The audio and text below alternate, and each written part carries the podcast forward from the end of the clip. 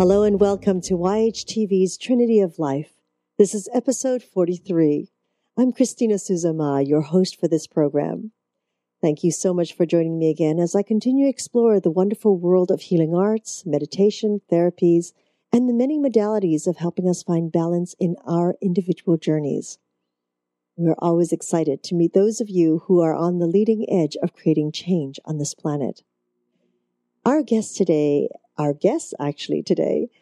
individuals who has been a part of the yoga family since 2011 Virtual World Yoga Meditation Conference. She strives to support others to create balance in their lives through her teachings of Kundalini Yoga. She is the founder of several organizations, such as the one we will speak of today, Yoga for Youth, creating foundations for our young to move through life. We also have with us today her program director, Shama Davis. And here we are with Krishna Carr. Hello, Krishna. Hello, Christina. Welcome to our little studio here at Yoga Hub. Thank you. It's a cozy little studio, very enjoyable once I found it. Yeah, nestled here in the hills of Silver Lake, right? Yes, beautiful. Nice views of the city. It's great. Hello, Shama. Thank you for joining us as well. And Shama is actually Skyped in for us. Hello, Christina. How are you today? I'm doing well. I'm glad to be with you guys. Yes, this is kind of fun, having one person through Skype and another right here in the studio. It's our first time that we're attempting this, so it's very interesting.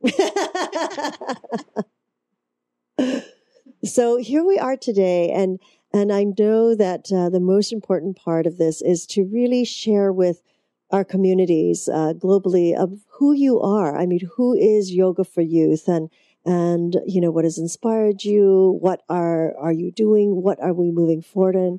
And there's a very important call to action today because you're needing the support of many communities. So I'm going to just start by speaking with you, Krishna, about your background and your history. Like, where are you originally from? And what inspired you towards yoga? Well, that's a nice long story, but since we only have an hour, I'll cut it short. Actually, I was born and raised right here in Los Angeles. I'm one of those rare persons who actually originated right here. LA High School, UCLA was my college, so I'm an actual native Los Angelian. And I was actually in the theater, Christina, and I was in New York. So you transplanted to New York for a while? I did. I moved there after I left UCLA, and I wanted to pursue my career as a performing artist. And I was doing quite well, actually, moving through the Broadway, off-Broadway productions, movies, television, and so forth. I was having a wonderful time. And then something started to awaken inside of me that kept gnawing at me, actually. It said there must be something I should be doing to serve my community. Something more than just entertaining them in the evening, but something that would give them a way to get through the pain of life, not just for a few moments or for an hour or two, but forever. I couldn't figure out what that was because all the while I believed that my life would be in the theater, that when I passed away, they would give me a piece of the stage in my coffin to bury with me. Abort from the stage. Yes, absolutely. They to give her something of the stage but it didn't. It turned out that was not my ultimate destiny, though it was a very important part of my journey. And a few years later, I found myself in a Kundalini Yoga class in Boulder, Colorado. Boulder, Colorado? Yes. How on earth did you end up in Boulder, Colorado from New York City? I told you it was a long story. But I wound my way through Europe and then a year in Africa and then did some hitchhiking across this country, just looking, searching. This was back in the late 60s, 68, 69, and then 70. And I found myself in a yoga class at the University of Boulder. I had gone to Boulder to visit my brother. And I just was so inspired and moved by my experience that I just kept going, still looking for some peace within myself because I was searching for my purpose in life. And that was a very disturbing process because I thought I was very clear about my purpose in life. And then I was taking the yoga just for me. And I met Yogi Bhajan, my teacher. And he pushed me out to teach. And I thought, this is crazy. I'm not going to teach anybody. I'm just going to get this for myself so I can figure my life out. And then I'll be off and running, you know. But I began teaching, and it was a natural for me, actually. And I built a yoga center in South Central Los Angeles. I had a community of people who lived in our little surrounding community that we had, with homes and apartments where families could live together close to the center where we could practice together. Mm. And I began to serve Yogi Bhajan on the international level as his PR person at times, as his staff, you know, and as just a person who was there to serve him, which was an honor for me and a blessing for sure. And then that was great. And I did a lot of things in the Toronto community in those early days. And then at some point in the 80s, I began to ask myself the question again, what is my purpose, you know? And I began to think about who I would serve in the community, what specific target audiences I would draw towards me as I wanted to go back and teach more. And I thought about the youth. Mm-hmm. And then they passed the 3 strikes law in California that said 3 felony strikes and you're out. And I knew in the moment I heard that, that many young people of color were going to be corralled into the prisons, you know, without any real due course or process, or without any real consideration of what their talents and gifts were, or who they were, since the prison industrial complex is not a blind system. We don't have blind justice. We blindfold the justice system, but we don't. They're not blinded. They actually are eyes open, and there's a lot of there's a lot of profiling that's going on, and a lot of, you know, racism, things that happen that are part of our culture. So anyway, I was concerned about that. Mm. And I thought, well, where will I start?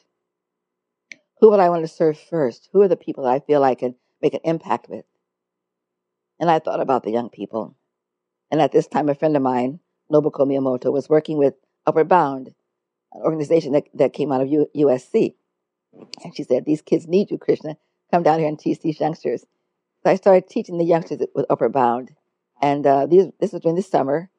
They would go to the university campus in Claremont. Mm. And they spend the summer there, several weeks out of the summer, just to give them a chance to understand and experience the university life, and to have a chance to really tune into themselves as teenagers and people who want to just move out of the grip of the community that wasn't serving them. These were kids who wanted to go to college, who had very little support at home, very little support in the communities that they lived in. They had a burning desire to go to college. And so Upward Bound was there to give them the kind of mentoring and the kind of tutoring that they needed to be able to manage the university lifestyle. Mm-hmm. Well, along with that pressure, believe me, that's a lot of pressure, there was the hormonal pressure. Mm-hmm. You know, teenagers are changing so fast and so deeply that we have that pressure as well. And then, so they brought us in to work with them, teaching them skills to deal with anger, frustration, self-esteem, you know, just give them some foundation to manage the pressure that they were under. And that was where Yoga for Youth was born. How fascinating. So it was really through your work, through Outward Bound, that really took you around to be working with the youth. It was the first place where I landed. In other words, I had the thought, but it was the first place that we began actually doing the work. Mm-hmm. And we were there with them for several years until they passed another law that said, no child left behind. Oh. And that was the practice and the law that left lots of children behind. And that's when our program was cut. Mm. But by the time that they cut our program there with Upward Bound, we were already teaching in the detention facilities and in some of the after-school programs and charter schools. So we were still moving along. We had already begun to teach in New York. We had had trainings going on in Washington, D.C. and in Chicago and Mexico. So, but still, we were looking forward to enhancing the life of these young people, not just giving them arithmetic and writing and math and, you know, but giving them some sense of who they were as people. This is a part of their upbringing that was missing in the schools, and certainly missing in the homes, not deliberately, not on purpose, but just because their parents were under so much stress, just trying to survive the changes in the economy and changes in the life. and all the external worldly pressures that they faced. But these youngsters were often on their own. And by this time, if there were two parents in the home, they were both out working. Chances are, if there was just one parent in the home, then that parent was certainly out working or dealing with the fact that they didn't have a job. Mm-hmm. And this pressure, of course, impacted, as it always does, the way the child feels about him or herself. Mm-hmm. Mm-hmm. So you worked through Outward Bound at the UCLA, and then it was at USC. USC, yeah. And Outward Bound. I know when you say that it was across the nation, etc.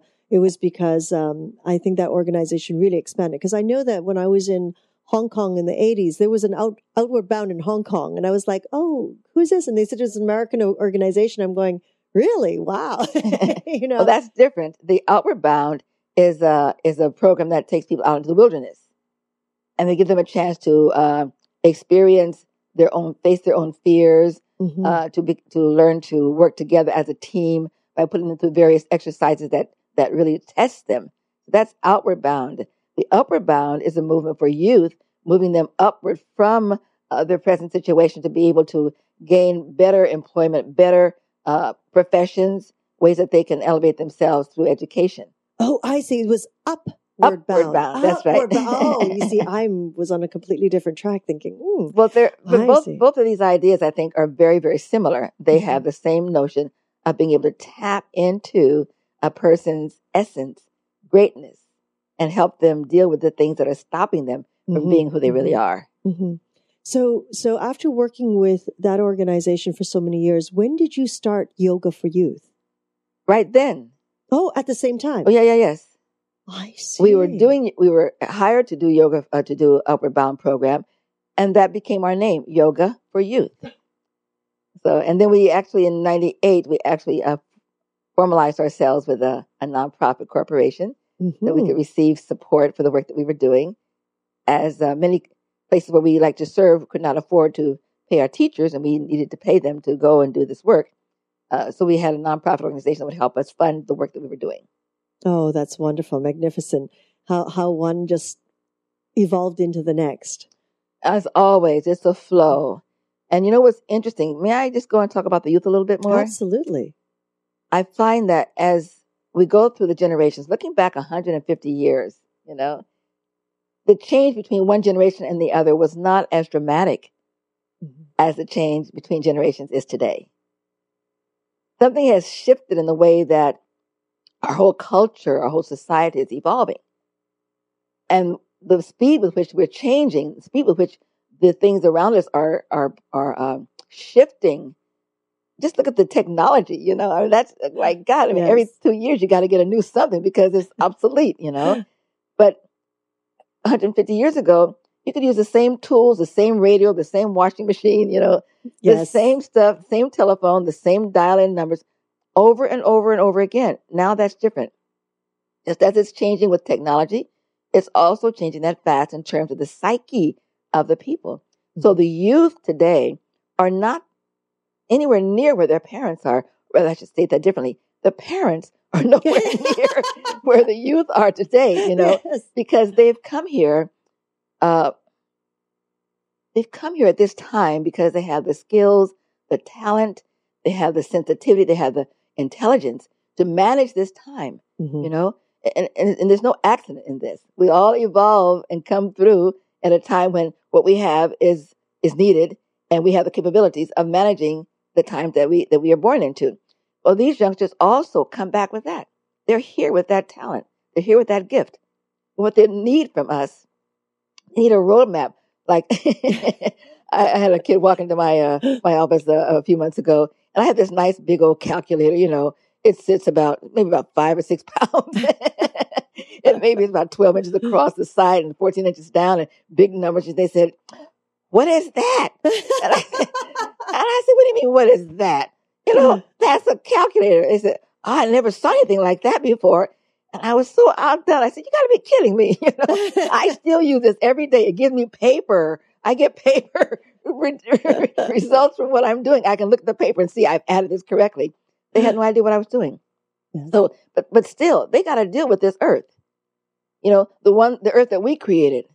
the reality that we created. They got to deal with that. So they need us to help them find their way through this quagmire of meaningless busyness that doesn't make a lot of sense to them on certain levels. And we're not always there. We're busy making money. We're busy looking for a job. We're busy trying to get ahead. We're busy looking out for number one, and we're just assuming that these guys are going to figure this out and take care of themselves, that the schools are going to really teach them how to do this. But there's a big gap that's here. And Yogi Bhajan, my spiritual teacher, talks a lot about this gap that's happening between the younger generation and our generation. It's gigantic. But the fact that we're not there for them in the way that they need us to be there for them, it's difficult for them, Yes. They keep expecting something that we're not giving them. And there's no blame here whatsoever. It's just that they're showing up and we have to figure out how do we talk to them now, I mean, everything now is an acronym, LOL and GTM and SOS. What are we talking about here, And I have to be schooled and educated about the lingo because now we're talking in text language. Yes, correct. That's a different language altogether. So that's a technical explanation of the shift and the difference between the generations. Mm-hmm. And yet there is a more subtle difference as well. There's a gentleman, his name is Dr. Michael Mead. He is an expert mentor for youth, well known around the country and even around the world as a well-known mentor of youth. He was an at-risk youth himself. He was a challenged youth himself. Mm. And but he's come up and he's explained very clearly. He says, our youth are looking for meaning in their lives. They look at the adults around them, mm-hmm. and they don't appear to have any meaning in their lives. Now, we may think we have meaning, but to them, it doesn't appear as though what we're doing is really meaningful. And if we were to step back from ourselves a little bit, we might agree with them and say, well, really, what does this mean? So that movement from just living a social existence and tapping into a more elevated spiritual existence is a search for meaning, for understanding, for truth. And these kids come here looking for that and expecting that. And we're not always showing up for them. But don't you also feel, Krishna, that part of that is as parents, growing up without the technology that we are immersed in today. I mean, literally, children today, even on a phone, can be playing educational games, or just, we used to comment about all the games and the thumb, the tendonitis in the wrists and the thumbs of children. And now they've come out with all these games that are actually educational. Here we are in another generation that didn't have that technology or were on the cusp of that technology, but it's moved in advance, as you say, every 2 or 3 months, you need something new. Look at what we're doing today. Absolutely. Here we are streaming it globally today. Yes.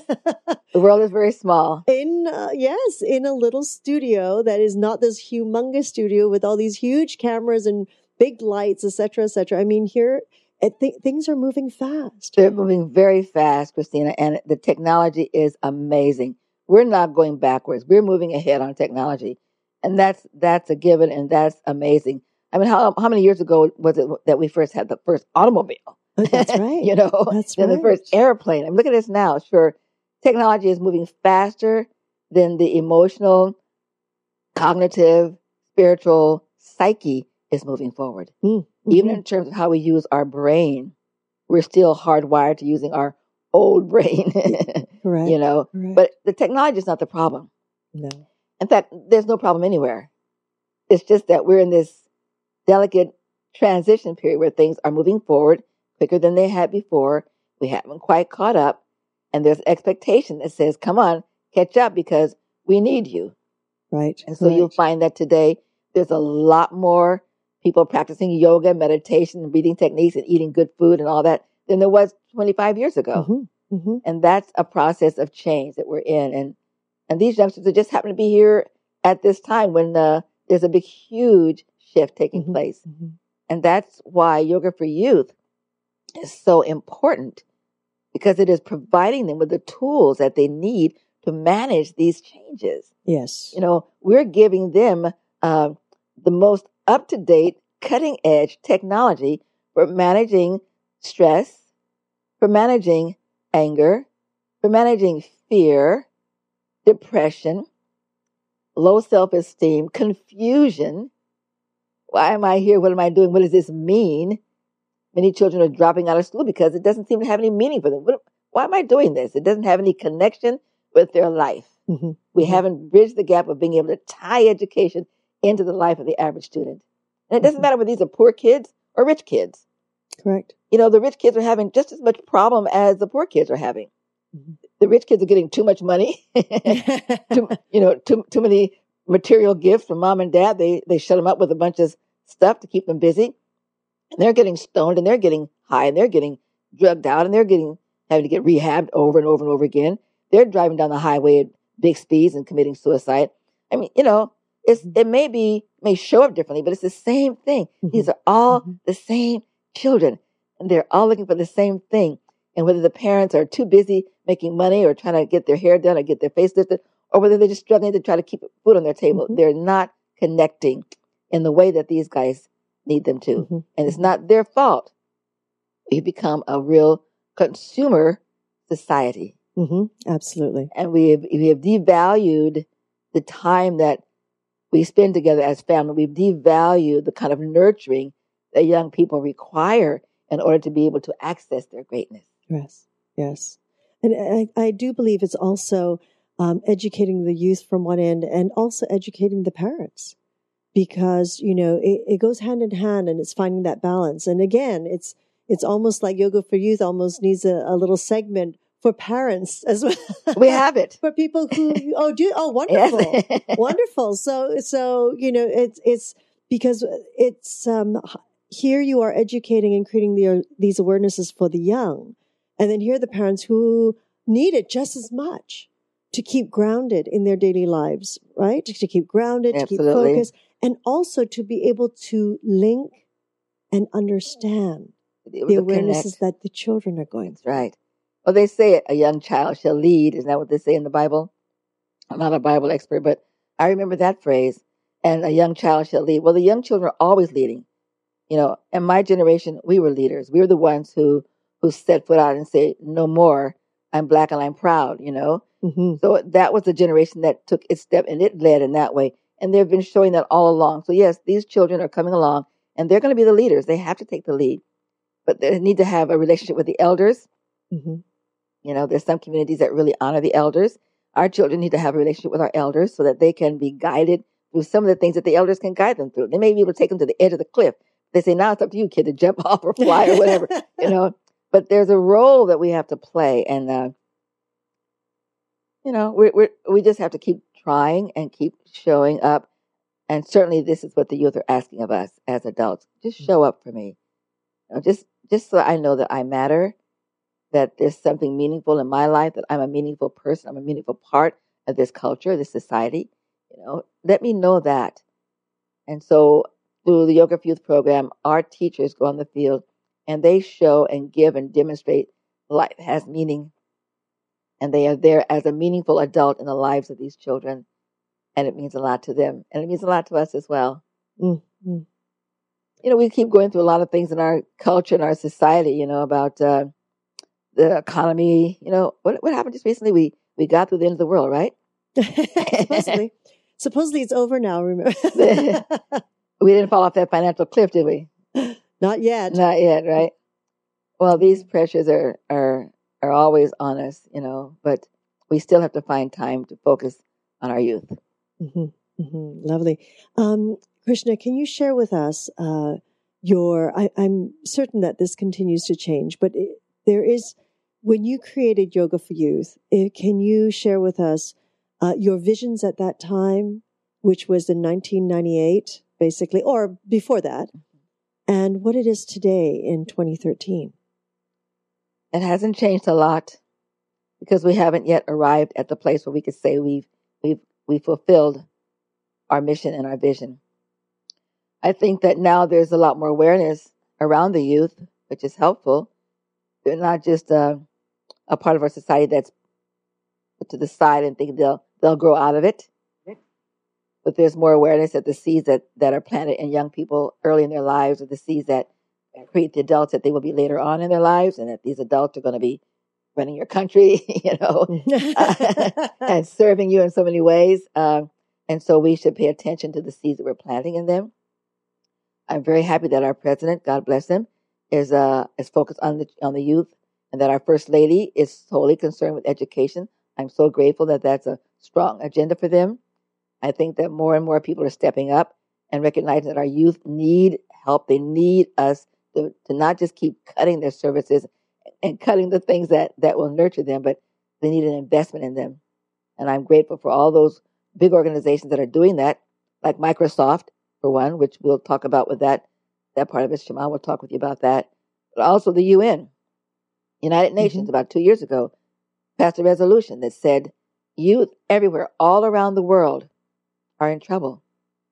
And they said, please, countries, municipalities, states, invest in your youth, because they need something now. They need it now. And that was a big, huge statement coming out of the UN, recognizing that youth everywhere need our support. That hasn't changed. And I think the longer we wait to really give them the nurturing that they need, the more volatile they'll become, because they'll become more and more frustrated and more disenfranchised and disconnected.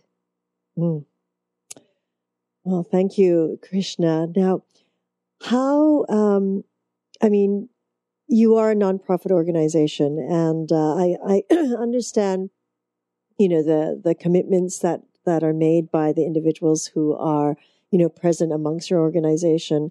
How can we as a community support you, your work, the children? Because, we don't have to be right in your community to be able to support you. Absolutely not. Because wherever you are in the world, wherever you are in the city, wherever you are in your country and state, they're children that you can help find a better way to be, to serve their society. We have brilliant minds and thinkers and creators and artists that have a lot to contribute to all of us that are getting lost. Doesn't matter where they were born, doesn't matter where they lived, doesn't matter how they grew up. They have something special to give, and we need to nurture and get that out of them so that our society can be more balanced. But as a nonprofit, there are two ways in which, and Shama will speak to this also, there are two ways that people can help us. They can serve by volunteering. There's a lot of things people can do sitting in their own computers that will help us to reach out, connect with others, become a resource, be helpful in so many ways. There's lots that can be done on that level, wherever you are. And there's also contributions. Being a nonprofit corporation, and a small one at that, these cuts have hit us hard, very hard. We've had to back out of certain programs that we were given that were just devastating to us to have to do it. Just devastating, because the youngsters kept leaning out saying, well, when are you coming back? When are you coming back? When are you coming back? And if we weren't serving them, we were serving a group next to them. They said, when are we going to have our chance to do yoga? When can we do yoga? They because know the benefits. You actually went into the schools, didn't you? Schools, prisons, detention facilities, jails, wherever these kids were, we were there. And we caught them when they were at a point where they felt something's got to give. I can't go on like this any longer. And okay, there we are rallying there to say, try this, do this breath, try this. And let them try it. And the results are amazing. People sometimes say, I had no idea that these kids would even care about doing yoga. Are you kidding me? They love it. They love it. People don't realize the physical challenges of yoga, that something can be so simple and yet it looks so simple. And yet when it's all the pieces are connecting, it's like, I've had kids say to me, wow, that wasn't very easy standing there. No, truly. With the focus on the breath and everything, all the components. And they love it because it's challenging. And sometimes they don't understand the groundedness that they achieve out of that until later. They feel it, Christina. They feel it. They feel it deeply. And they know right away, this is it. This is good stuff here. and they come back and tell you how their life changed because of it. And a kid ran up to me about a year ago. Said, "Remember me? Do you remember me? You taught me breath and fire. Do you remember me? It changed my life. It changed my life. Do you remember me?" You know, of course I didn't remember him, but I remembered his spirit. And I said, "Yes, of course I remember you," because I did. I remembered his spirit. You know, I was proud. He made it through. He didn't get so much in trouble that he couldn't finish his education and have a nice profession. Mm-hmm. Not a job, but a profession. And so, yes, it does work. And they're ready. They're waiting for us. Mm-hmm. Mm-hmm. So I'm hoping that maybe Shama can pipe in here and talk a little bit about the volunteers. He's been recruiting lots of volunteers. We're getting more people that are getting active on that level. Things that we can use right now would be very helpful. Volunteers are valuable. And sometimes it's not a lot of time that they have to spend. Sometimes it's maybe just a couple of hours here and there. With a skill that will be very easy for them to donate towards us. It's wonderful. Maybe you can also introduce how to work the program as well. Absolutely, absolutely. So Shama, it's your turn to take the stage. So, first I'll talk about the volunteers. We definitely can use anyone's help. Specifically, anyone who has time to maybe even come by the office and help us with a number of things. Of course, there's administrative things, but it could be as simple as making a few phone calls on our behalf. We're gearing up for volunteers also maybe to go into some facilities again, as we've done in the past, is something that we're working on. But I get phone calls, I get emails from certain people from who unfortunately aren't local. We would love to get some people who are local in the Los Angeles area. LA's a big city, but we're right in the middle of the city and mid-city who want to come by and spend, even if it's just a couple hours, 2 hours, 3 hours a week. I have someone in right now who comes in 4 hours, just one day a week, and is helping us, with our database. I have another student who's coming in for another 3 hours on another day of the week, just helping us with some online stuff and also with raising funds. And that's, definitely a place where we can use a lot of help is, operating a nonprofit organization. Raising funds is always a concern, so we can maintain these programs. As Krishna mentioned earlier, the budget cuts hit, and it hit us pretty hard. And so, we're forced to hunker down and raise funds when we need to keep these programs going. So anyone who wants to volunteer can go to our website, yogaforyouth.org. They can click on volunteer, and they can fill out a simple form. Let us know what it is that you want to do, how much time you have available, and definitely leave us your email and phone number. Or you can just call us directly in the office at area code 323-735-0500, and we can find some way that you can help us out. And really, not even just helping us out, you're really helping the youth out, because your direct action is what is making the difference. And so in addition to that, Microsoft and an organization called Goodmaker have been gracious enough to include us in a competition. And it's a competition amongst a number of nonprofit organizations that were selected because of the type of work that they do with the youth, that we were amongst them. And so with this contest, which is ending Friday in 2 days at 12 p.m. Pacific Standard Time, the top 20 organizations that receive the most votes will be able to move on to the next round, in which we will have the opportunity to raise funds, and Microsoft will match those funds dollar for dollar all the way up to $100,000. And I'm sure, as you guys know, that's a lot of money that can help us, have up to about 800 classes, additional classes than the ones that we have going on right now. That's very significant. We had at one time classes in juvenile detention facilities all over the country, but with the budget cuts, we had to scale back those classes, and we still have some running here in Los Angeles, Barry Nidorf Juvenile Hall. We have classes going on in the New York City area at Clinton Avenue, and numerous other places. But winning this contest would mean a lot for the youth who have had the program in the past, and for youth who haven't even had this program yet, so we can reinstate the program at certain facilities and also expand out to other facilities and get these classes going. So at this present time, Shama, do you find that most, because of the cutbacks and everything, do you find that most of the focus and the work that you are doing out in the communities are at the detention facilities or like community areas, schools? You're also in schools?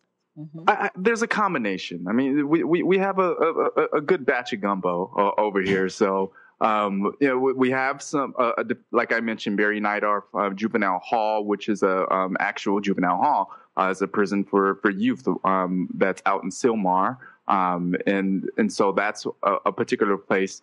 We have the classes going on. We also have one going on in the community center out here in LA at LA Care, which has been going on for a number of years. Out in New York, as I mentioned, Clinton Avenue. We just had a program going on at a school for pregnant teens. And so it's a really good mixture, you know, because this program helps children of all backgrounds, whether they be in urban areas, poor or rich, whatever their status may be, there's a great benefit for them.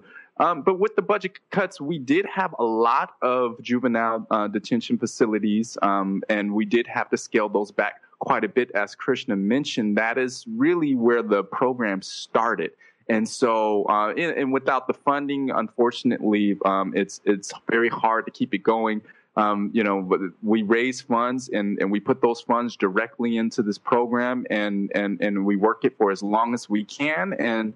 And then we have to try to figure out a way to keep them going. And with this contest we have here is another opportunity for us to maintain the programs that we have and to expand it out back to some of the facilities we were in before and also into some new places. I get phone calls and you know, inquiries all the time for places that really, really want this program, but they just don't have the funding for it. We'll try to work with them and try to raise funds with them, do a partnership, but sometimes it's just not an option for them. They just don't have the organization, they or just even the ability to make it happen. And unfortunately, those children are missing out. So we need everyone out there who's watching this program to go on to the URL that's going to be provided on screen.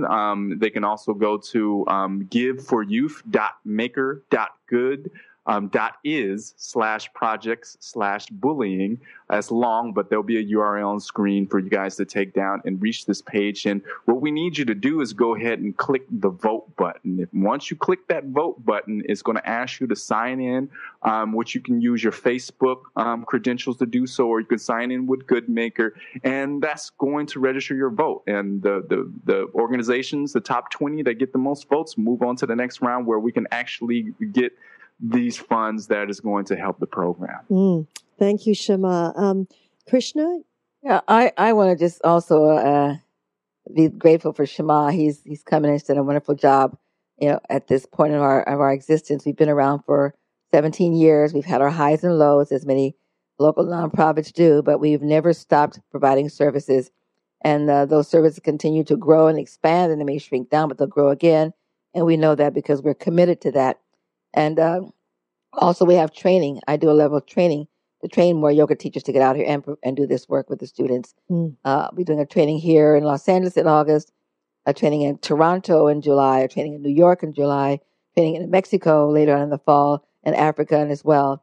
So there's lots of interest and also a need. And if you're a yoga person out there or just are interested in any aspect of yoga, or you feel that you could be helpful, or that you can imagine how helpful it will be for these youth, and this is a training course. It would be great for you to take. I also want to just say as well that there was a lady that contacted us. We have lots of people contacting us, as Shama had said, from outside of the LA area to volunteer, and we've used them very well. We had a lady from outside of us create our logo for us, you know, and others can make phone calls and do emails. There's a lot you can do online, and it doesn't matter where you are anymore. So for those who can't come in the office, it's not a big deal. Trust me. There's plenty of things to do with this new technology, and we welcome every bit of it. And I think that it's good for us to rally around our young people and remind them that they matter and that we care about them. And that doesn't take a lot. It just takes a thought. the thought is that this kid, rather than have him running down the street trying to hit somebody in the head so he can do something with $50, rather that person can be someone that you might meet in the ER, or that might be filling your prescription, or that might be actually doing a very important job in some corporation that you're related to. I mean, there's so much talent and so much value here that we're losing as a society. So the word at risk is often used to describe youngsters. And I want to say that we should use that to describe us. Because really, with these youngsters having the challenge that they're having, that we're encouraging you to help us respond to, you know, without their talent, without their gifts, we are at risk of losing valuable resources in our community. Thinkers, philosophers, businessmen and women, you know, valuable resources. And we want them back. We should be just hungry for those resources, because they're here. They were born in our communities. They're born in our cities. They're born in our country, born in our world. They came here with gifts to share for this time. Let's not let them get away.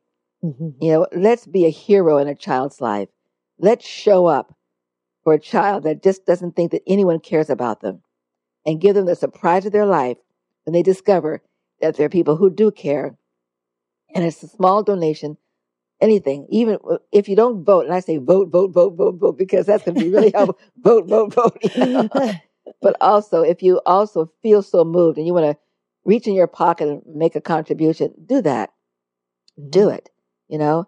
And whatever you invest is going to come back tenfold. Every penny, every dime will come back tenfold. And sometimes that's the best way to spark your own prosperity, is to give something. Even if you don't think you can, even if you don't think you can afford it, give then. Because that's when it really, really matters, and when the benefits really, really start doubling back to you fast. Mm-hmm. Mm-hmm. Lovely. Thank you, Krishna. Do you think we could have a look at your video for Yoga for Youth? Yes, I'd like to show you one video that's from one of the charter schools. You asked about the schools that we worked with. This is a charter school that was opened in South Central Los Angeles, and this is the first grade of middle school. These are sixth graders. Sixth graders! Oh, lovely. Sixth graders, and you know, it was an amazing opportunity for them, and very different. They had never done anything like this before, but it was a really interesting and beautiful, beautiful process for them. I'd like to show you that video first. Thank you.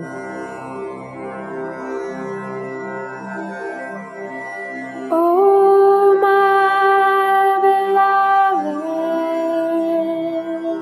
beloved, kindness of the heart, breath of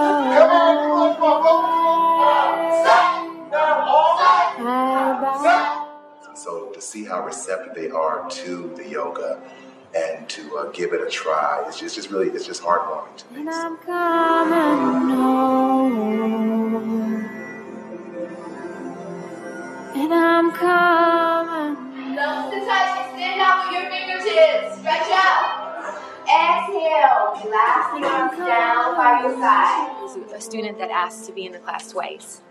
That's how much she was enjoying it. So what I'm hoping that yoga will do for them is give them tools so that they can communicate more effectively, so that they can tune in and find their center and calm. What the yogis realize is that the breath controls the mind and the breath controls emotions. So by teaching them different ways to use their breath, that alone will help them to calm themselves in the heated situation.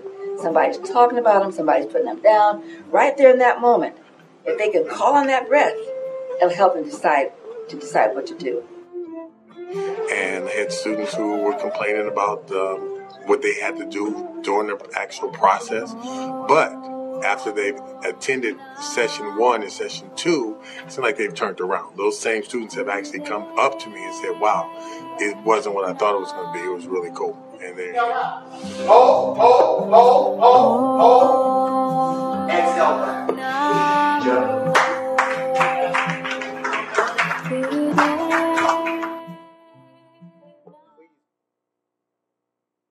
How beautiful. Thank you for sharing that with us. It's a very sweet group of youngsters there. And they were challenged, of course. And that's the beauty of working with a group of youngsters.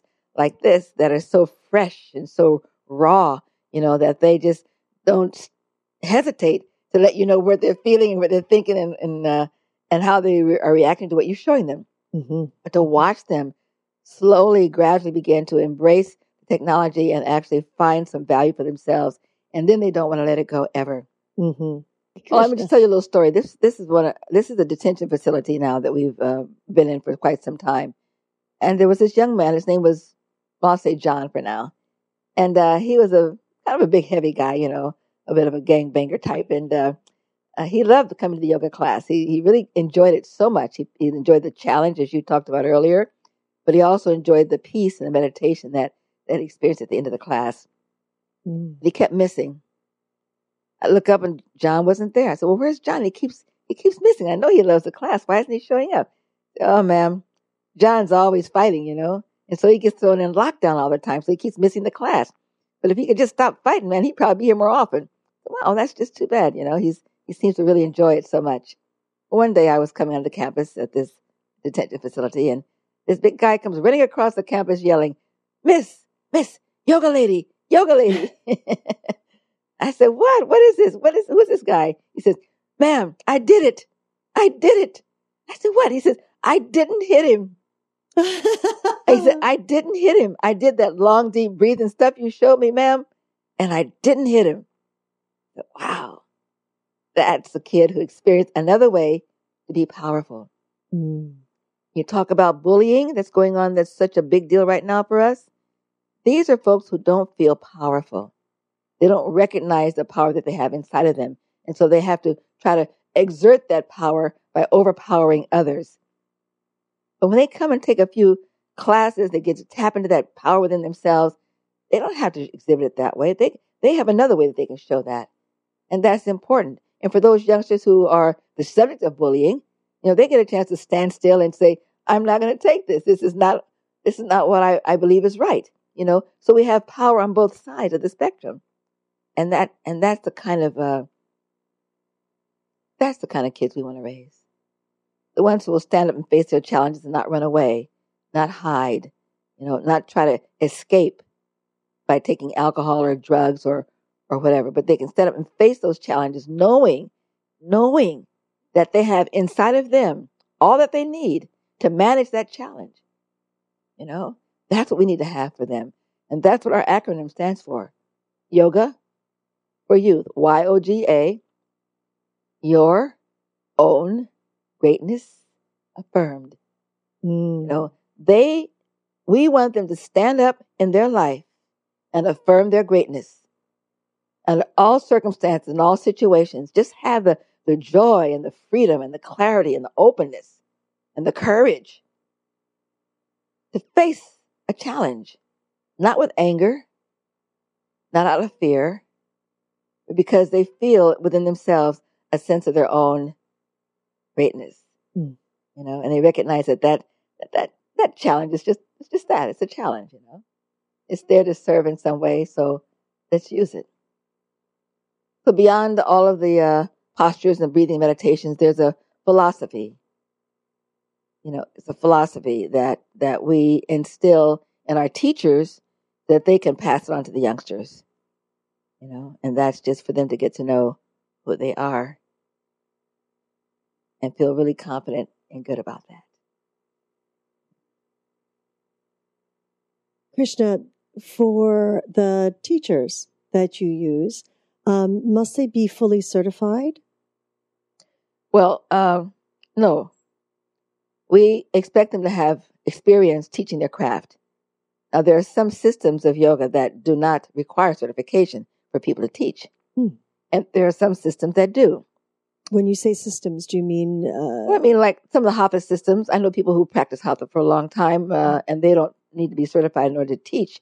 They've been teaching for years and years and years without a certification. Mm-hmm. Well, those people are very steadfast in their practice and the technology, and they can share it with confidence. Through the Kundalini Yoga system, we have a certification system that's been... around now for the past 15, 20 years. And those people, because the technology of Kundalini Yoga has so many levels of information and technology and the integration of so much, that they should be certified. And I'll tell you why it's important that a person be really, really solid in their practice. Because this is not like walking into a lovely yoga studio with students with their mats and their arms, marching in, laying them down there and sitting down there ready to do whatever the teacher says do, you know? This is not that kind of a place, right? In fact, most of our work doesn't take place in a yoga studio. It takes place wherever they are, mm-hmm. on a basketball court, in a classroom that's been shifted around to make space for them, in the hallway at a detention facility, you know, wherever the kids are, that's where we're going. And they come not because they are aware of what the protocol is for a yoga student, but because there's something technically important in their lives that they want to get.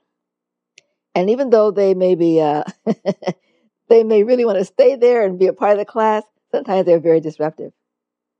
I remember there's a group of girls that I was teaching at a detention facility, and they just kept talking, you know. I said, girls, you have to stop talking now. I'm giving you 2 warnings here about talking. She said, I'm not talking.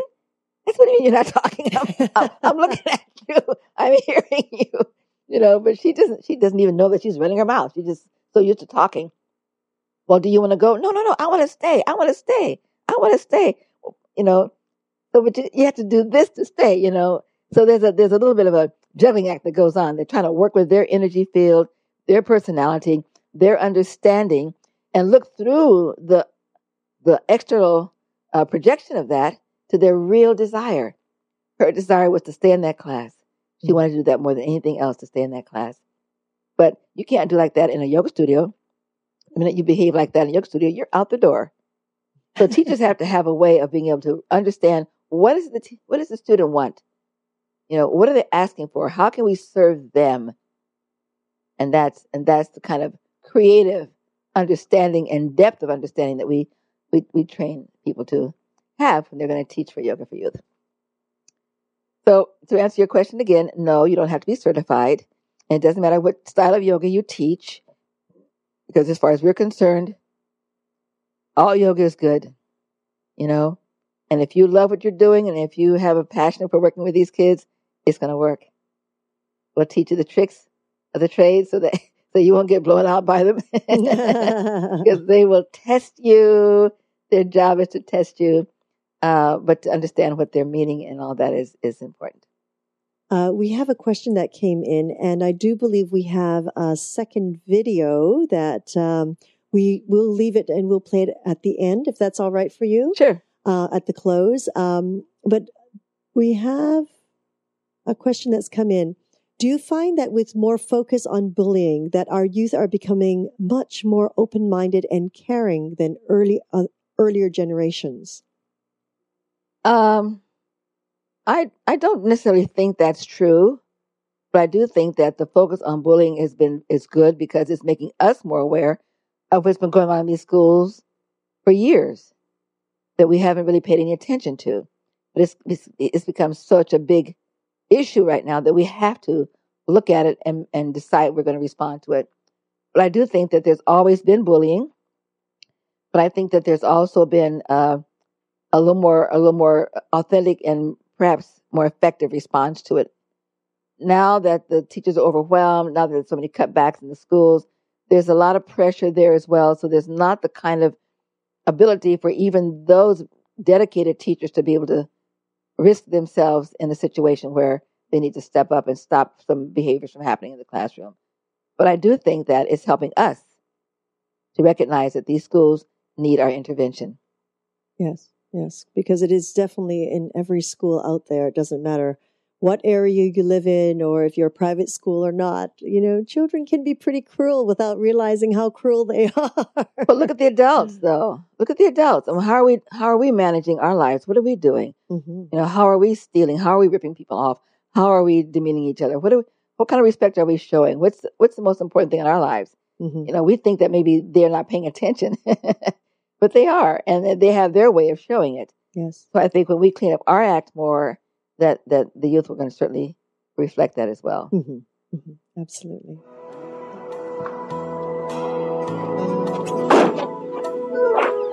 In our Yoga for Youth program, we serve 2 detention camps, Camp Kilpatrick and Camp Miller.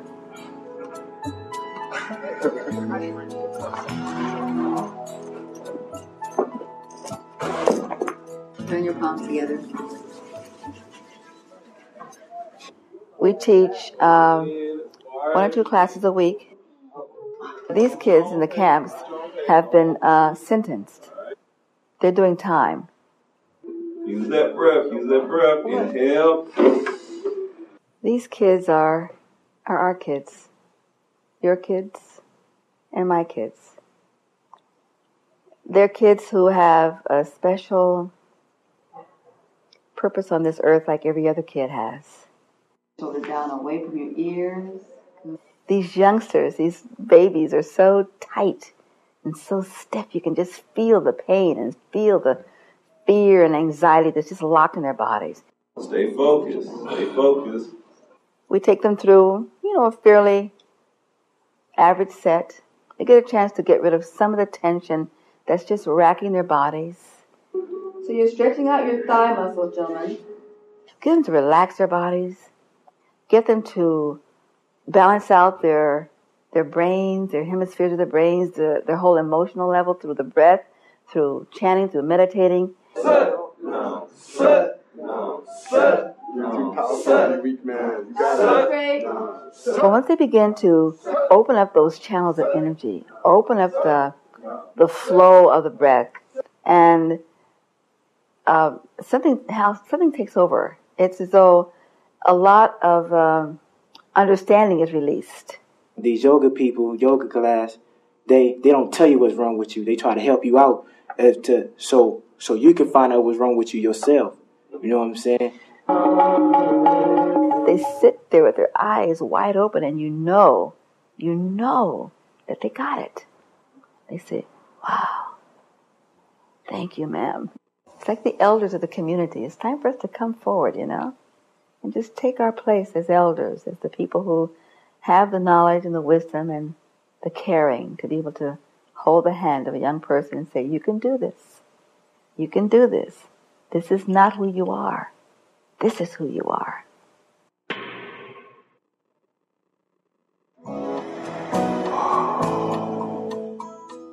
That's lovely. Thank you, Segovia, for bringing that up. Oh, how wonderful it must feel to be teaching a class. And to me, it's even to children. I serve breakfast to children every morning, 5- and 6-year-olds, and encouraging them to eat and encouraging them to try things that they might never have tried before. And just seeing the look in their eyes, the way it opens up. And for you coming into these detention centers, into the schools, it must be so rewarding. As you give them, as you say, it comes back tenfold. It is, Christina, and I think everyone that's ever done this work, they come out feeling the same way. It's hard. Sometimes it can be frustrating sometimes, but rewards are so great because you see a child's eyes open up. Something happened inside of them. They're not the same again. They're not the same. Something is different, and it's different in a very meaningful way, and that's beautiful. That's beautiful. I love what this young man said on this last video when he said, these yoga people, they don't tell you what's wrong with you. They help you out. You could tell yourself what's wrong with you yourself. We're not laying over them on some philosophy and trying to indoctrinate them into something. We're opening them up so they can begin to listen to the voice inside of them and follow that voice. That's the truth. Mm-hmm. And that truly is the beauty of yoga, isn't it? Yes, it is. Yes, it is. Yes, when people are always fearful of it being a religion or anything like that, it's about finding oneself. It's a technology, that's right, and it's been around for 40,000 years, long before most religions today have been in existence, and it still is around because it works. Lovely. Well, we have come to the top of our hour now. Krishna, is there any thing that you'd like to say to our audience? I would just love to say thank you so much for joining us, and please vote, because your vote means an awful lot, and it may take you just 8 minutes or less to go in there and click on that URL and hit vote and sign in and tell your friends and tell your family that this is something important and that you'd like to see us help these kids have a way to be peaceful, to be joyous, and to be really proud to be a citizen in this country and in this state and in this city. I'd love you to participate in that way. And I want to thank you so, so very much. May God bless you always. Satnam. Satnam. Shama Davis, would you like to say some words? Well, first, I want to say thank you to you guys for having us here, giving us this opportunity to let everyone know about what we're doing. And just to reiterate what Krishna just said, yeah, please, everyone, just go out and vote. The voting ends on Friday, March 1st at 12 p.m. Pacific Standard Time. And please go on and click that vote button. Wonderful. Well, thank you so very much, Shama Davis, for letting us know that whole background of of how everyone can help. And of course, thank you so much. We are always honored to have you on our show, Krishna. And we look forward to having you back again, especially when you're ramping up to teach here in Los Angeles and other places of the world for your certification program as well. Beautiful. Absolutely. I would like to thank each and every one of you for joining us in this new platform of education and information. We are always grateful for your continuous support and look forward to hearing on how your feedback on how we can serve you better. We invite you to join us live every Tuesdays for the Magical Medical Tour at 10:30 a.m. Pacific Time, 1:30 Eastern Time, Wednesdays for Trinity of Life at 11 a.m. Pacific Time, 2 p.m. Eastern Time, followed every other week with Flowing into Awareness with Anatara.